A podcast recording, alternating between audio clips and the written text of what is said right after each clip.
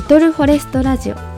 この番組は27歳フリーランスである私森かなでが世の中のつぶやきとともにおしゃべりする音声プログラムです。フ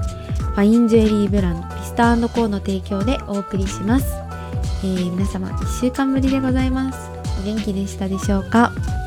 私は元気です。バリ元気です。あのー、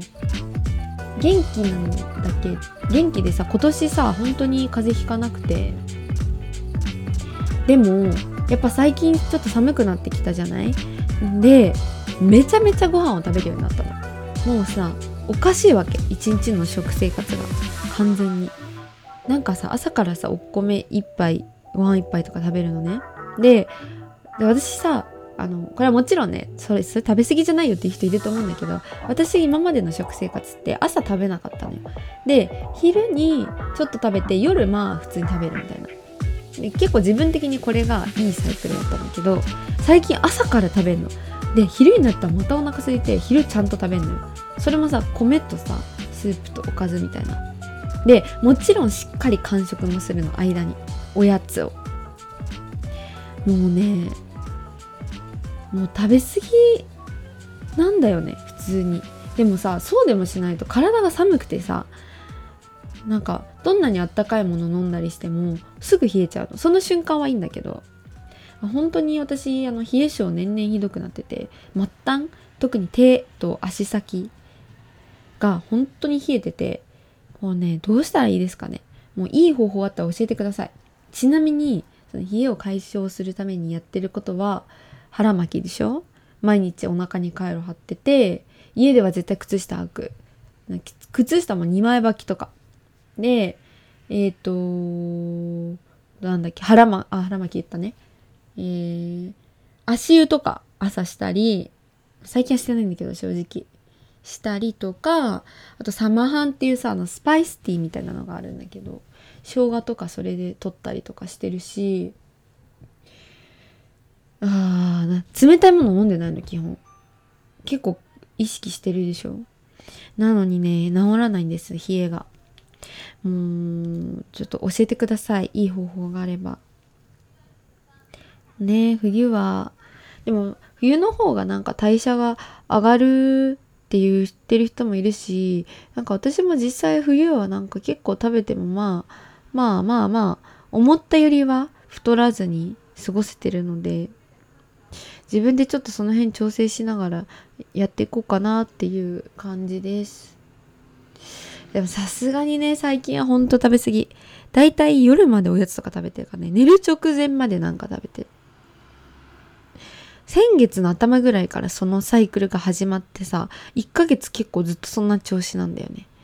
困っちゃうよね、本当に。はい。というわけで、もう今回のテーマは全然関係ないんですけども、えー、今週のテーマはですね、お金の不安から解放される方法。こんなツイートを見つけました。公園行ったら自販機、スーパー行ったら牛乳、楽天のカートに入れていた家具、全部びっくりの値上げ、別の国に来たみたいな感覚に陥り、これから買うもの、売るものに、売るものも大変になる未来が見えて不安な気持ち。同時に、物の値段やお金の価値が一変してしまうことに恐怖を感じました。これからどう生き抜こうっていうテーマですね。皆さんはお金の不安とか、まあ、この今最近のね、円安とか値上げとか、そういったことに関してどういうふうに考えていますでしょうか？あの、私はね、実際、そんなにまだ、あの、最近なんだろう、食品買ったりとか、する機会がなくて、うーん、そこまで思ってないんだけど、実感してないんだけど、まだ。でも、あの、この前美容院行ったら、値上げしましたって言われて、何百円かなんだけどね。でまあ、こういうところにも、その値上げの余波が来ているのかって思ったりとか、していて、そう。で、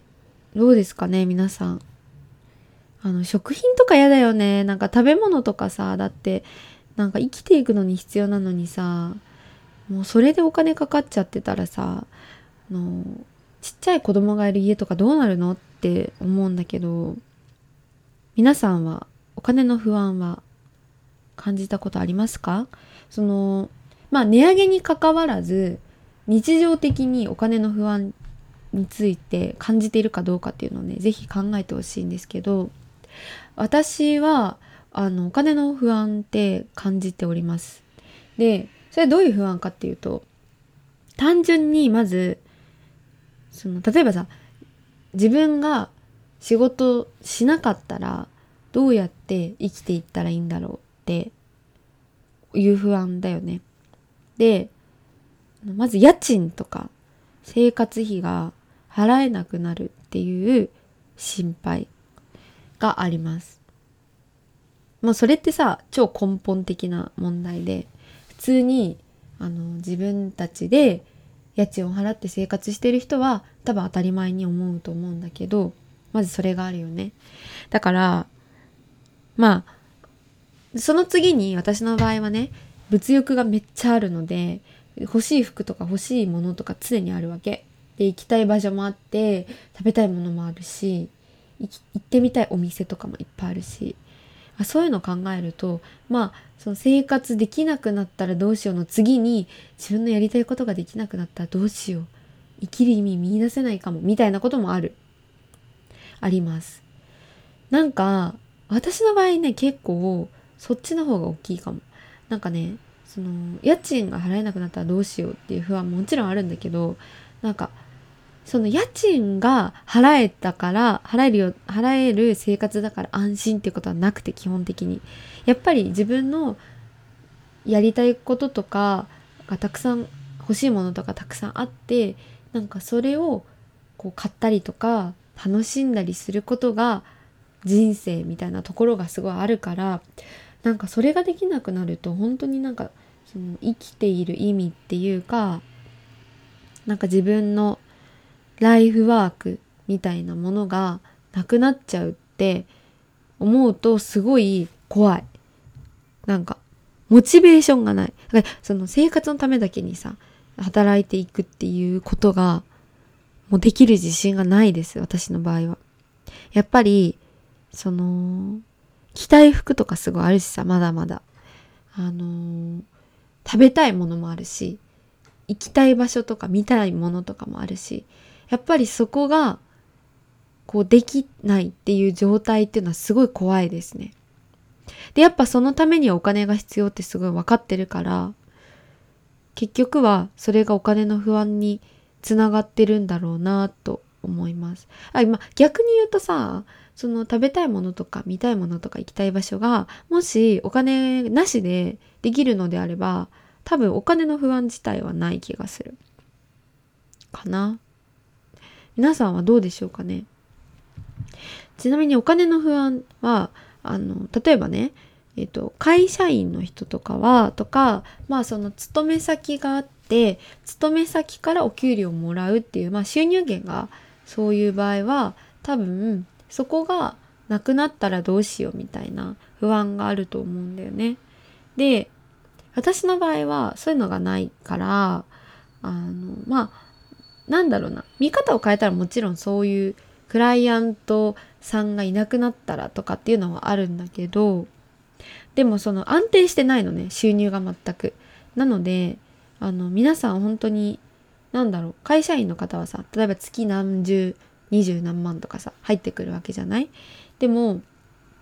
そのそういうのがないわけで私の場合は社会人経験まあ5年ぐらいやっていてえー、2年はそのそういう毎月決まった額が入ってくる生活をしてたんだけどあの残りの3年はもう超不安定な感じの生活をしててそれに慣れてしまったのでその例えば決ま来月入ってくる額が少ないからといってあんまり動じなくなったっていうのはありますね。だからなんかそのお金の不安の種類もさいろいろあると思うこのこの額入ってこないと不安っていう人もいれば私は例えばあまあでも最低限生活費はなんとかなるから大丈夫だって 思うマインドにはなってるって感じだからそういう意味ではその入ってくる額が少ないけどまあそういうそれに対する体制とかはついてるのかなと思う。まあ、これは慣れですね完全にもうそういう生活に慣れてしまったということですね。えー、皆さんの不安はどんなことでありますかね？まあでも誰しもね感じていると思うよこれは。あの結局もちろんさお金の不安って結局はさそのお金がないことによってこれができないとかそういうことの不安なんだけどでもやっぱりダイレクトにお金って分かりやすいから数字で出るしさあーもう減っちゃったよどうしようとか思うよね。でも私なんかさこの年にしてさあのなんだろうな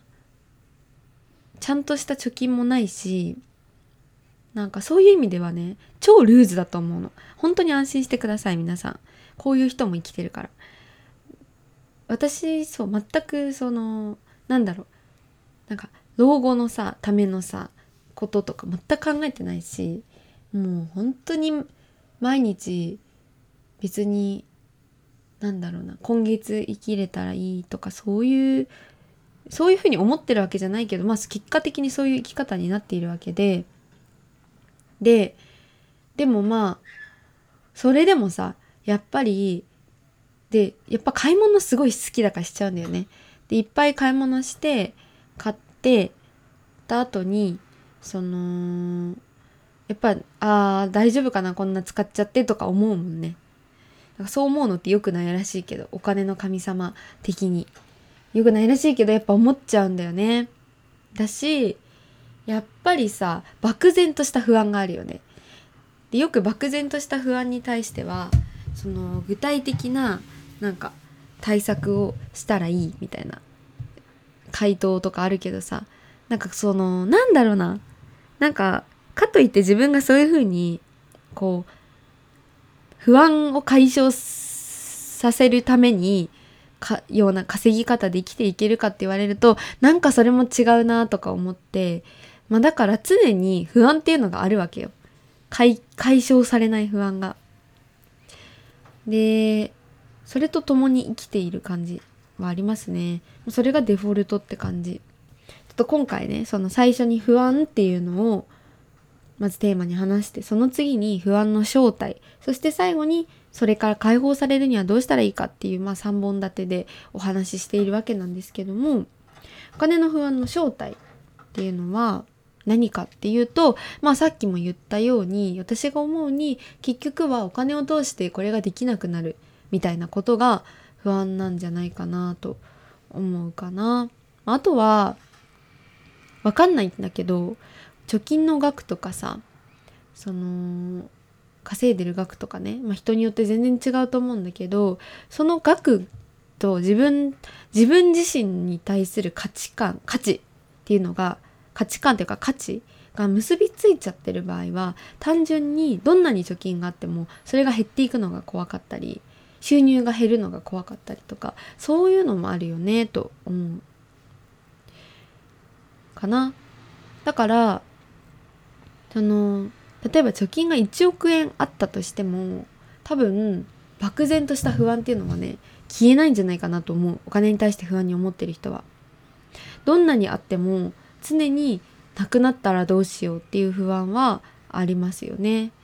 だそういうふうに考えると結局はそのお金に対して不安ってよりそのお金がなくなった時にの自分が不安なのかなとも思うかな。まあ、自分のことが信頼できてないとかさ、まあ、自分のお金がないとどうしようもどうにも生きていけないっていう自分が不安なのかなと。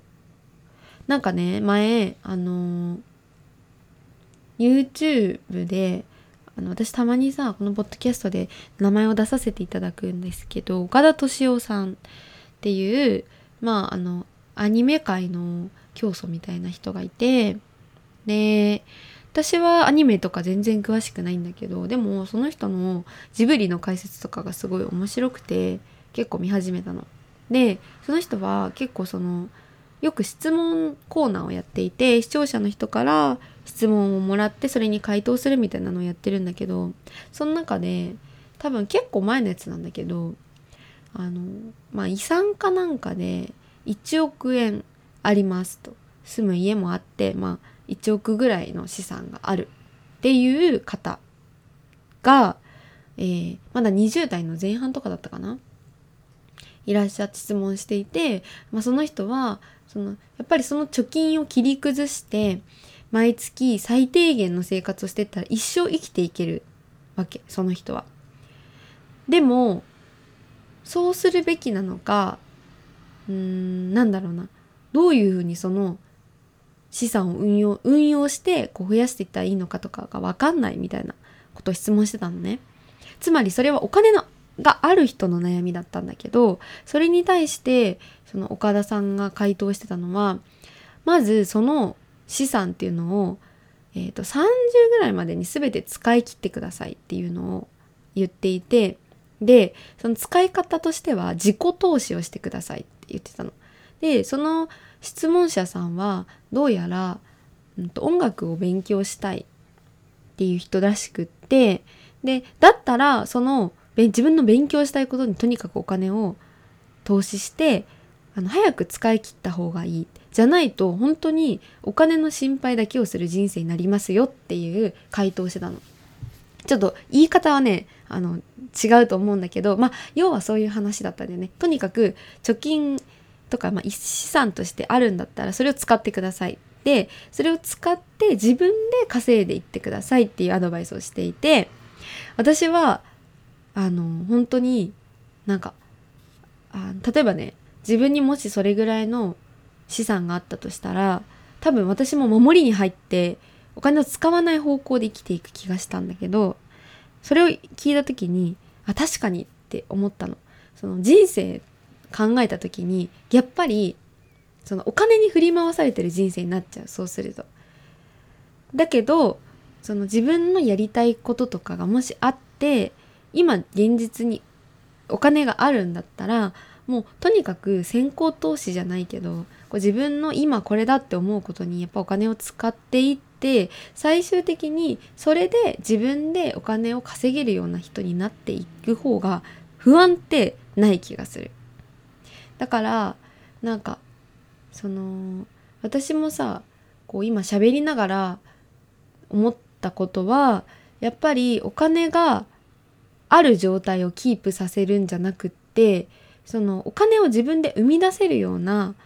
人になる方が多分お金の不安っていうのはなくなるのかなと思う。なんか老後何千万ないと生きていけないとか今いろいろあるけどさそれそれでこう今20代のうちから貯金をするっていうよりもなんかその生きていく力をつける方が自分にとってはなんかしっくりくる方法かなと思います。なので、まあ、今ちょっと流れ的にお金の不安から解放されるにはどうすればいいみたいな話になってしまってしまったんですけどその結局はお金の数字を増やしていくってよりもそのどういう状況であってもお金を生み出せるもしくは究極お金じゃなくてもいいと思う。あの例えばさ私将来的にねあのやりこういう生活がしたいなっていうのはどこか自然の綺麗なところであの生活をしたい。野菜とかも自分で育てたいしなんかあのそうだね。っていうのがあってでも今はそうは思わない。なんか今はうんなんかもうちょっと違う生き方をしたいんだけど、まあ、いずれはそういうふうに生きていきたいなというのがあってでそれを考えた時にやっぱりその例えばさ将来的にこういう生活がしたいっていう生活をするためにお金が必要かっていうと多分お金より例えばそういう場所を見つけられる力とかさあとは今空き家とかってたくさんあるじゃない？うまくそういうこうこの家を維持するために誰かに住んでほしいって思う人と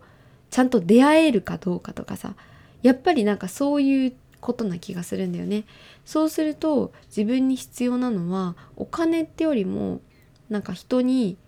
と出会うなんだろうネットワーク力とかコミュニケーション能力とかあの自分のやりたいことを具体的にイメージできる力とかうん折れないメンタルを作ることとかなんかそういうことかなと思うのでなんかうーんなんだろう。自分を正当化するわけじゃないけどでもやっぱり結局その自分自身がこう価値ある人間って思えるのはなんかそういうポイントなのかなと思うかな。だからすごいお金があることが自分の自分っていうよりこう自分のやりたいこととかやりたい生活がを生み出せる人になるっていうことにお金をかけるっていうのはすごいねあのいいと思っている。なので私は本当に貯金もないし貯金もできないのしかもあの貯金が下手なんですよ私すごく。であのね超具体的な目標があったらできるの。例えば、うんと前やったのはあのコロナ前にね2週間ぐらいフィンランドに旅行に行ったことがあってでまあその旅行はあの完全にこう自分たちでプランニングしたんだけど飛行機取って宿取って宿もね最後の1週間とかは最初の1週間だけ決めて次の1週間は決めずに現地で決めるっていうことをやってたんだけどなんかそういうのとかもあのいやいくらかかるか分かんないんだけど、まあ、とりあえず旅行で困らないぐらいの額を貯金しようみたいなことを決めたらできるの。その時はチケットも先取っちゃってたしさなんだろうやっぱ海外だからその最終的にお金があればなんとかなるみたいなところがあるから逆にお金ないとどうしようもないみたいな日本に帰れないとかもあるしさ。だからなんかそういうのがあるとじゃあとりあえず旅行のために10万ぐらい貯金しようかなとかできるんだけど本当にねその具体的な目標がないとなかなか厳しい。できないんですよ。私はもう本当にねルーズなんですお金に関して。なのであのー、皆さんお金の不安をね持ってる人たくさんいると思うんだけど結構私自分ほどさルーズな人あんま見たことなくてなんか大丈夫みたいな思われる人なんじゃないって思うんだけどまあそれでもこうやって生きているので安心してください。って言ってあげたいです。あとはそのお金の不安から例えばさ解放される方法での一つもう一個ぐらいの手段としてはあのー、私今実際自分の生活ってどういう風になってるかっていうとえっ、ー、と、まあ、同棲をしているのでその相手がいるからこそ生活できてるみたいなところもあってそれってさある意味そのその人がいないと生活できないっていうことにもなるわけ。でなんかそれに対してはそのなんだろうなあまりえ悲観的ではないというか、えー、そんなにネガティブには考えていないです。というのも過去にね、あのー、家族の中で自分しか仕事してないみたいな状況とかもあったのね。だからまあそのその住んでる人の中で自分だけが働いてるみたいな時とかもあって、まあ、そういう時は当たり前に自分が生活のお金を出したりとかするんだけどなんかそういう時もあのそんなに自分が苦労してるって思わなかったんだよね。だからそのなんだろうな。でまあ今はさ別にその養ってもらっているっていうよりは一緒に共同生活をしていてまあお互いあのお金を出し合って生活してるみたいな感じだけどでもそれでもやっぱりさ自分に収入がない時は相手に頼らざるを得なかったりとかさ人の力を借りざるを得ない時って全然あるわけですよ。ででもなんかそれはうんなんか自分が逆の立場だったことも経験しているからこそ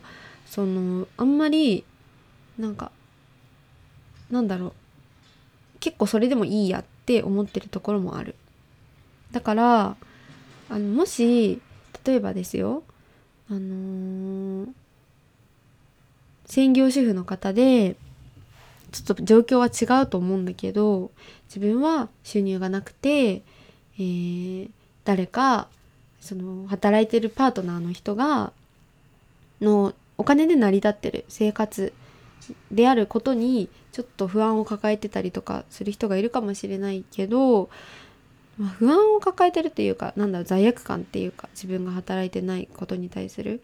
なんかそれに関してはあの全くそう思う必要はないなっていうのもありますね。これはお金に対する不安っていうのとちょっと話が違うかもしれないけどやっぱりその人間って本当に助け合う生き物だと思ってるからあの本当に私友達とかでも友達にさお金貸すとかってないけど経験は。でもあの困ってたら本当に言ってほしいって思うタイプだかだしなんか自分もやっぱり困ってる時にちゃんと人に助けてくださいって言える人でありたいなと。思っているのでなんかその辺に関してはやっぱりみんながそうだったら超世界平和じゃないって思うの。なんか困ってる人がさちゃんと助けてくださいって言えてしかもそれに対して応じる人がいるっていうさのって何にも変なことじゃないなんか当たり前なことだしやっぱりそのさ収入がない理由って超人それぞれじゃん。もうメンタル的に厳しいとかっていうのもあるし体力的に体調的にとかさ、まあ、あとはいるなんかいろいろ事情があって仕事ができないとかさなんだろうどんな理由であれやっぱ人にはそういう期間があるから必ずそのそこに対してこうネガティブになる必要はないかなと思います。なんかもちろんさ私も私はでもやっぱりなんか自分的になんかもっと自分でその仕事ができるようになりたいっていうのもまああるからそれは一種のモチベーションではあるんだけどでもあの自分が全然仕事ない時とかだって全然あったしそういう時はやっぱり家族に頼ら頼ったりとかあの自分のパートナーに頼るとかは全然あるわけなんですけどでもやっぱ逆の立場になることもあるあるしさ生きてたらなんかそれでいいじゃないって思うのね。だからうーんなんかこれは結構あの私は強く言いたいですね。今回本当に皆さんに。困ってる時にやっぱり周りの人の手を借りるっていうのはすごく大事。そういうふうに言える自分であることもすごく大事。何にも恥ずかしいことじゃないしあの言ってもらえるとね周りの人って嬉しいの結構。えなんか頼ってくれたありがとうって思うからすごくそこに関してはあの言っていいよ。なんか私結構こういう感じの話はよくする気がするんだけど私はが本当にね人に助けられて生きてる人生だからすごくそれは思う。だけど世の中には人を助けたいって思ってる人もたくさんいるからなんか私もあのそういう人でありたいと思うしどちらでもねそう頼る人でもありたいし頼られた時にちゃんと助けられる人でありたいと思っているので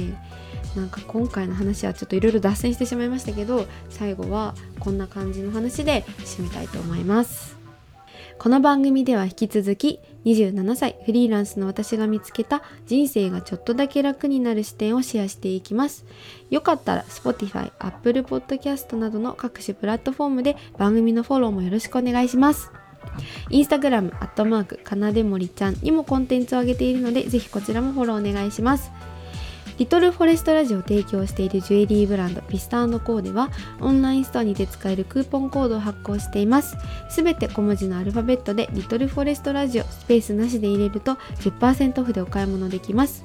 番組の概要欄にオンラインスタのリンクを貼っておくのでぜひチェックしてみてください、えー、こちらは